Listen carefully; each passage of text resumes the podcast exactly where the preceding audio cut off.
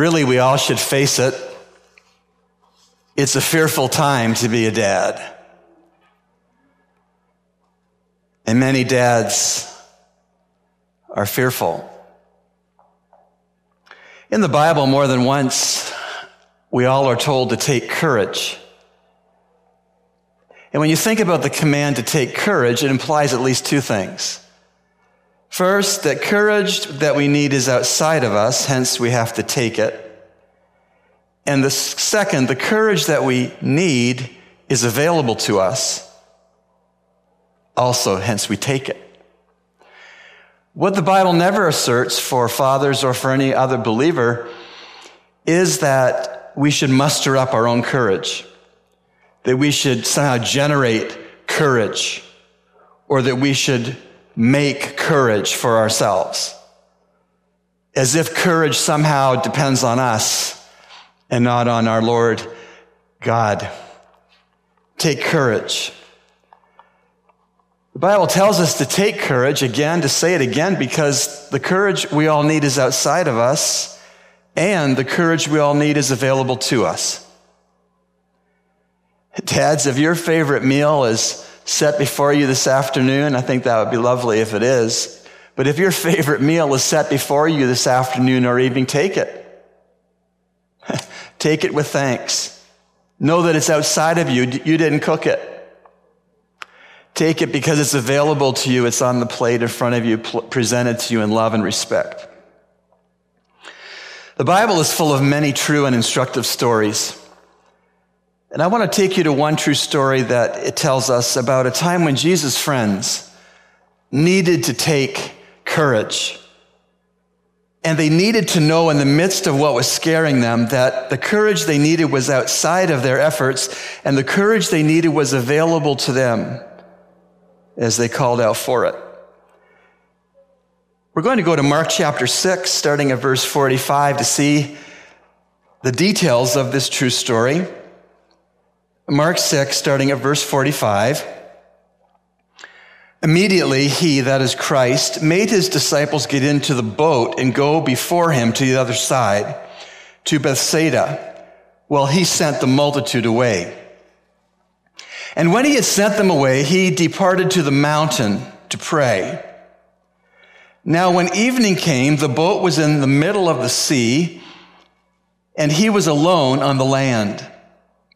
Then he saw them straining at rowing, for the wind was against them. Now, about the fourth watch of the night, he came to them walking on the sea and would have passed them by. And when they saw him walking on the sea, they supposed it was a ghost and cried out, for they all saw him and were troubled.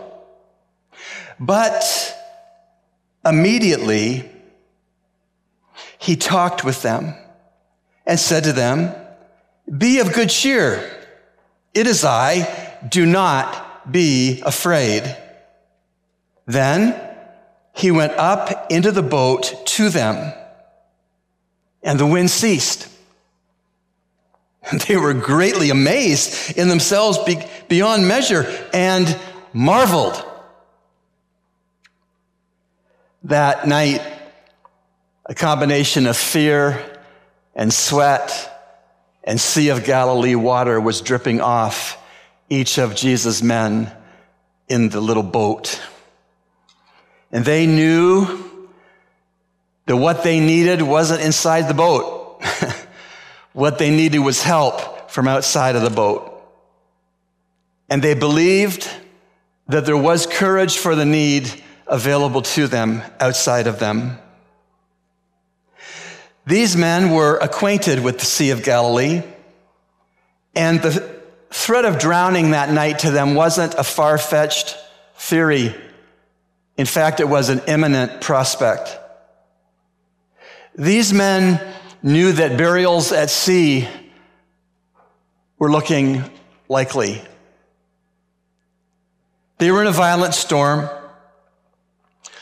They were rowing for all they were worth for hours, and they were not making any progress whatsoever to the lights they saw afar off on the shoreline.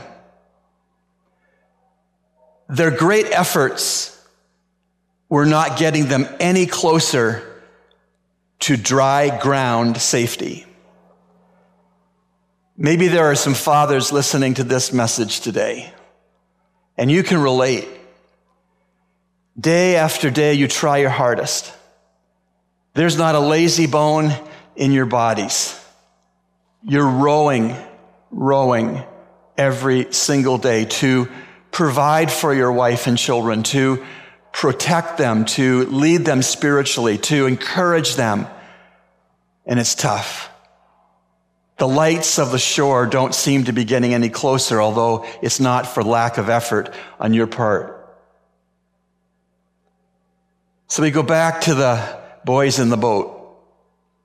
Some of these gentlemen were fishermen, professional fishermen, and they knew the lake or the Sea of Galilee like the backs of their hands. They fished there every day. They knew where the shoals were. They knew where the fish were. They knew about the tides and the storms. They knew the Sea of Galilee like the back of their hands. They knew that this lake could be a Jekyll and Hyde in its mood. That quickly the winds could sweep down off the lowland mountains around the lake and whip the sea because it was so shallow into a fierce and dangerous body of water. These professional fishermen knew all too well that the Sea of Galilee had stolen many souls in death. There had been many casualties at sea, and they knew it. Again, to say it, these friends of Jesus had done their best. They had rowed and they had rowed and they had rowed, but they were getting nowhere. And on top of that, they were totally, utterly uh, uh, exhausted, depleted. The tantalizing lights of safety on the shore afar off were just teasing them, and they didn't see how they could make it. It was a terrifying situation. You might say they knew they were going down with the ship. John 6:19 reports that these desperate and determined men had rowed 3 or 4 miles already. They had given it their best shot. They were anything but lazy but maybe the same as some of us dads here this morning. But the tanks of their strength and their effort and their smarts were almost empty. They were running on fumes. Surely it had to be clear to them at that point in their plight that if in fact they were going to make it, they needed help outside of them. And they had a sense that that help outside of them was somehow going to be available to them. They hoped. And then the story goes on to say that in one of the watches of the night, we know later that's between 3 and 6 a.m., the rowing men saw on the distance something that they thought was a ghost. And they saw this figure walking on the breakers as if to use the breakers like a sidewalk. Hallucination? Eyes playing tricks on them? Something worse.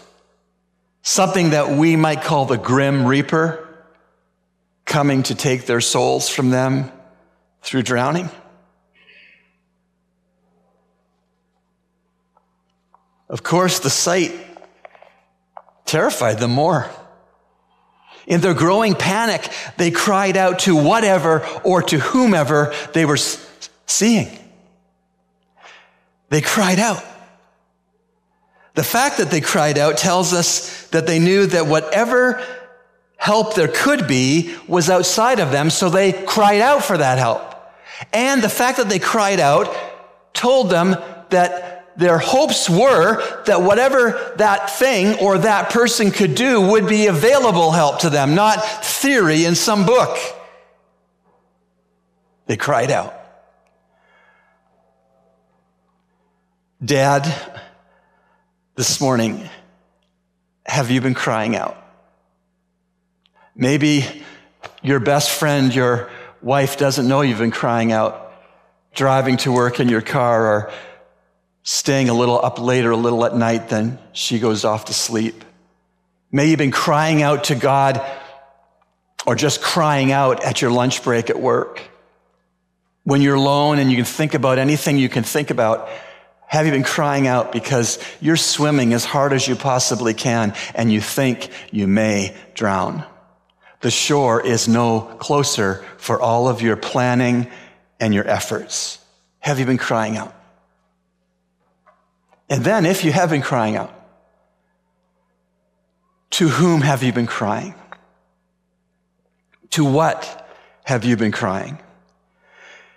Guys, crying out has very little benefit if we only cry out to comparatively inadequate helpers like wealth, worldly counsel, friends in high places that are well connected, government, the bottle, selfish pleasures.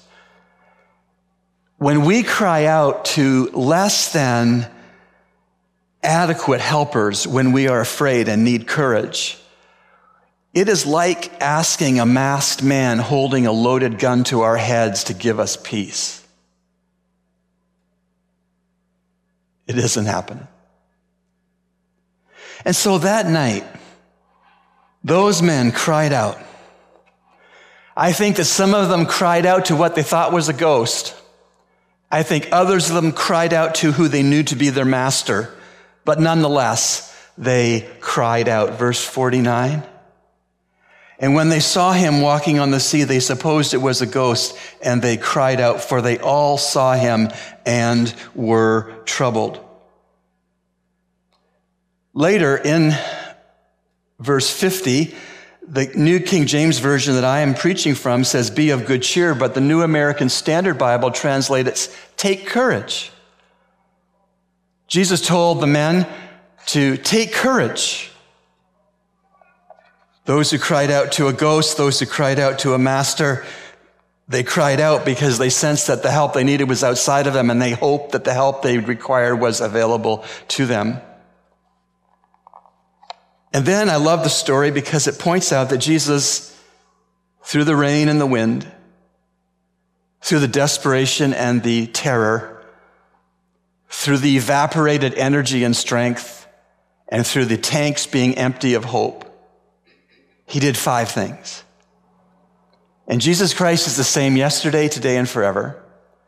And so the five things he did for those men needing courage he will do, dads, for us as we cry out to Christ in our times of fear, apprehension.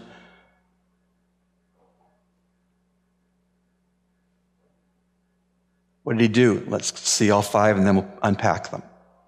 First, they're all loving things. The first thing he did was he saw them.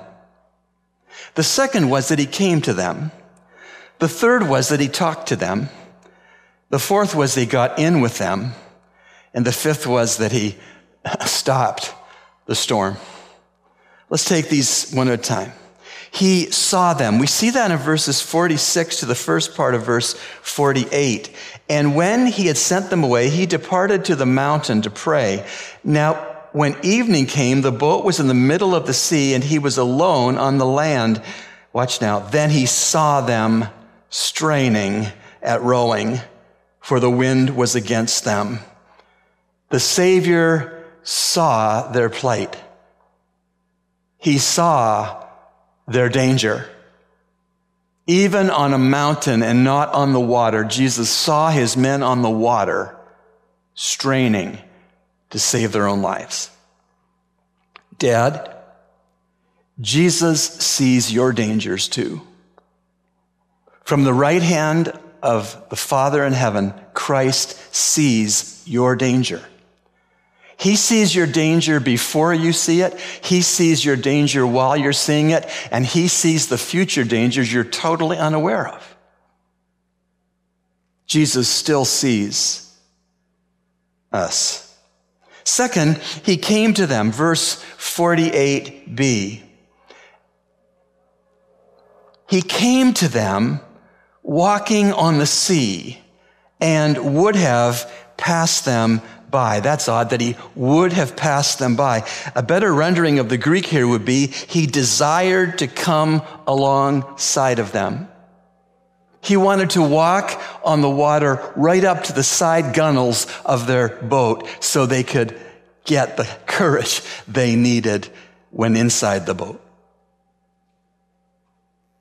And so he came to them. Dad, Jesus Christ, by the Holy Spirit, which he saw uh, come to us through the order of the Father after he ascended back to the right hand of his Father, the Holy Spirit who will never leave you nor forsake you, the Holy Spirit who's baptized and sealed you, who produces his fruit on the branches of your lives. Dad, that Holy Spirit comes to you when you call out to God for courage. The Spirit of God within you as a believer wells up in his control and power to give you his strength in exchange for your weakness. His hope in exchange for your despair. And he comes to us, dads, the Holy Spirit does. He wells up within us to provide this power and strength and insight through his word. The holy love letter that God saw to being written by the Holy Spirit, the author of Scripture lives inside of you, Dad, if you're saved. Never to be evicted, never to be kicked out by your fear and despair, never to be diminished in his willingness to help when you try to help yourself without him. And so Jesus, first he saw them, and Daddy sees you. Second, he came to them, and Daddy still comes to you in the person of the Holy Spirit to minister the word of God. And third, he talked to them. I love that. Verse 50b. But immediately he talked with them and said to them, Be of good cheer. It is I. Do not be afraid. Now, I don't know that he probably could say it as softly as I just read it because the wind is howling. It's like a gale force wind. so maybe he said it like this Be of good cheer. It is I. Do not be afraid. Sorry, sweetheart. Sorry, sweetheart. He had to speak over the wind to be heard. I won't raise my voice again, I promise. He talked to them. Dads, I love it that Jesus talked to his men. Jesus talked to his men who needed courage. He didn't chide them. He didn't scold them. He talked to them. He gave them the facts that they needed. He talked to them. Dads, he's still talking to us. Sometimes I have to touch the page to see if the ink is still wet because the Word of God is so pertinent and so immediately applicable in my life. Is the ink still wet? He talks to us. He walks with me and He talks with me and he tells me that I am his own. And the joy we share as we tarry there, none other has ever known. And you know, when Jesus talks to us, guys, when we read his word, when he talks to us, he doesn't talk to us audibly, I don't believe, because he talks to us much louder than that. He talks to us with impressions on our hearts that line up with what he's told us in his word. He says, Be still and know that I am God. I want to talk with you this morning. I want to talk with you this lunch hour. I want to talk with you before you go to bed. And so the Lord Jesus saw them. He still sees us. He came to them. He still comes to us. He talked to them. He still talks to us. And he got in with them. I love that. He got in the boat with them. Verse 51a. And then he went up into the boat to them. I love that. I love that. He got right over the gunnel, got right into the boat, sat down, no doubt, because it was being storm tossed and pitched in the waves. He got in the boat with them. Dads, if you are afraid about anything, when you call out for Christ's courage that is outside of you and Christ's courage that is available to you, He gets into your situation in a way that you understand that He is. He's always in your situation. But when you cry out to Him, you see how He is in your situation. He gets in the boat with you. What that means is that the Holy Spirit, who is always inside you as a believer, Dad, is better to be understood by you to be right in the life situation that scares you when you cry out to Him for help. So if you want to sense that the Spirit of God is better in the boat of your scary situation, then the way you'll sense it better is if you cry out to the Lord for help. Home Depot used to say, um, DIY, do it yourself. There's some things in life we ought to do for ourselves. There are other things that we must let Christ do for us, like getting courage. And so he got in with them. The last thing he did, of course, was he calmed the storm.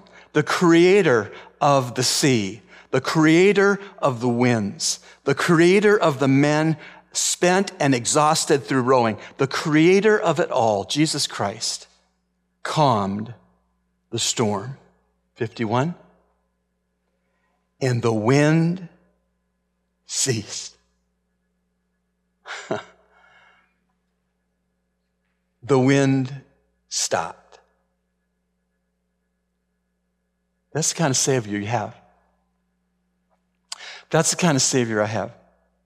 Now you will call out to him about a storm, and I will call out to him about a storm, and sometimes he'll comment. He'll show you there was nothing to worry about. He'll show you the circumstances have become favorable. He'll change things, and that's the kind of Lord he is. But you know, sometimes when we call out to him, just calm the storm, he strengthens and encourages those who go through the storm. He brings us through the storm. And the waves keep blowing and pounding on our boat and the wind keeps howling and we still have adverse conditions and situations, but we are calmed on the inside because although he didn't calm the, the storm of our circumstances, he's calming the storm of our anxieties and our fears, giving us confidence in him. Whether it's a financial fear, whether it's a parenting fear, whether it's a marital fear, whether it's an employment fear, Whatever the fear might be, Dad, a wayward child, a prodigal child, wanting to have a baby with your wife and not being able to have, whatever, whatever it is, a sickness. Call out to him from your boat. He's going to, he's been seeing you. He's going to come to you through His Word. He's going to talk to you through His Word. He's going to get in the boat with you so you sense the presence of the Holy Spirit in that situation. And He is going to either settle and calm the storm literally of your circumstance, or He's going to leave that storm raging and give you an inner strength, an inner peace that only He can give as the wind howls. Which is more of the miracle? I'll let you decide. Calming the storm is a miracle, but so is calming my spirit when I'm in a storm and letting me go through the storm, right? That's a miracle.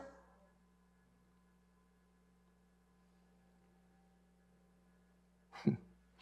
Immediately, He made his disciples get into the boat and go before him to the other side to Bethsaida while he sent the multitude away. And when he had sent them away, he departed to the mountain to pray. Now, when evening came, the boat was in the middle of the sea and he was alone on the land. Then he saw them straining at rowing, for the wind was against them. Now, about the fourth watch of the night, he came to them walking on the sea and would have passed them by. And when they saw him walking on the sea, they supposed it was a ghost and cried out, for they all saw him and were troubled. But immediately he talked with them and said to them, Be of good cheer, take courage, it is I, do not be afraid.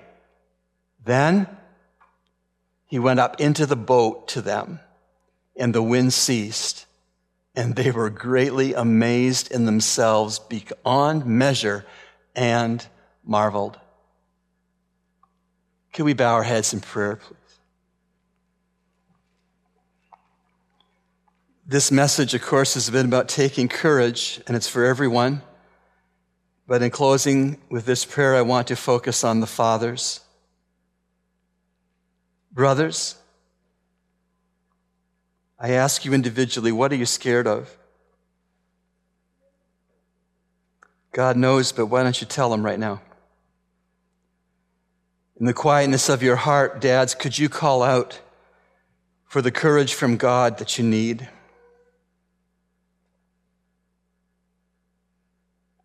Could you believe that the courage you need is both outside of your own smarts and strength and yet available to you in the ministry of the Holy Spirit? Could you, in your silent time of prayer, Reach out with the hand of faith and take the courage you need from the Lord right now. Lord, I don't know how you're going to do this, whether you're going to stop, calm the storm or you're going to give me fortitude to go through it. But by the hand of faith, Lord, I reach out to take the courage that you offer to me and to obey you when you've told me and commanded me to take courage in you. While you're still praying, Dad, why don't you thank the Lord that He sees you?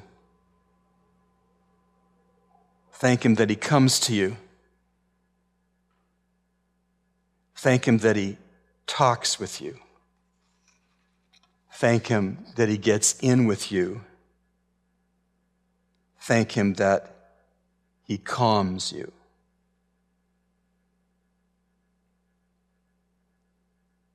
Father, you have heard the prayers of your people. Send us to float along this week in the boat and circumstance you have given to each of us with courage. For we ask this for your glory. Amen.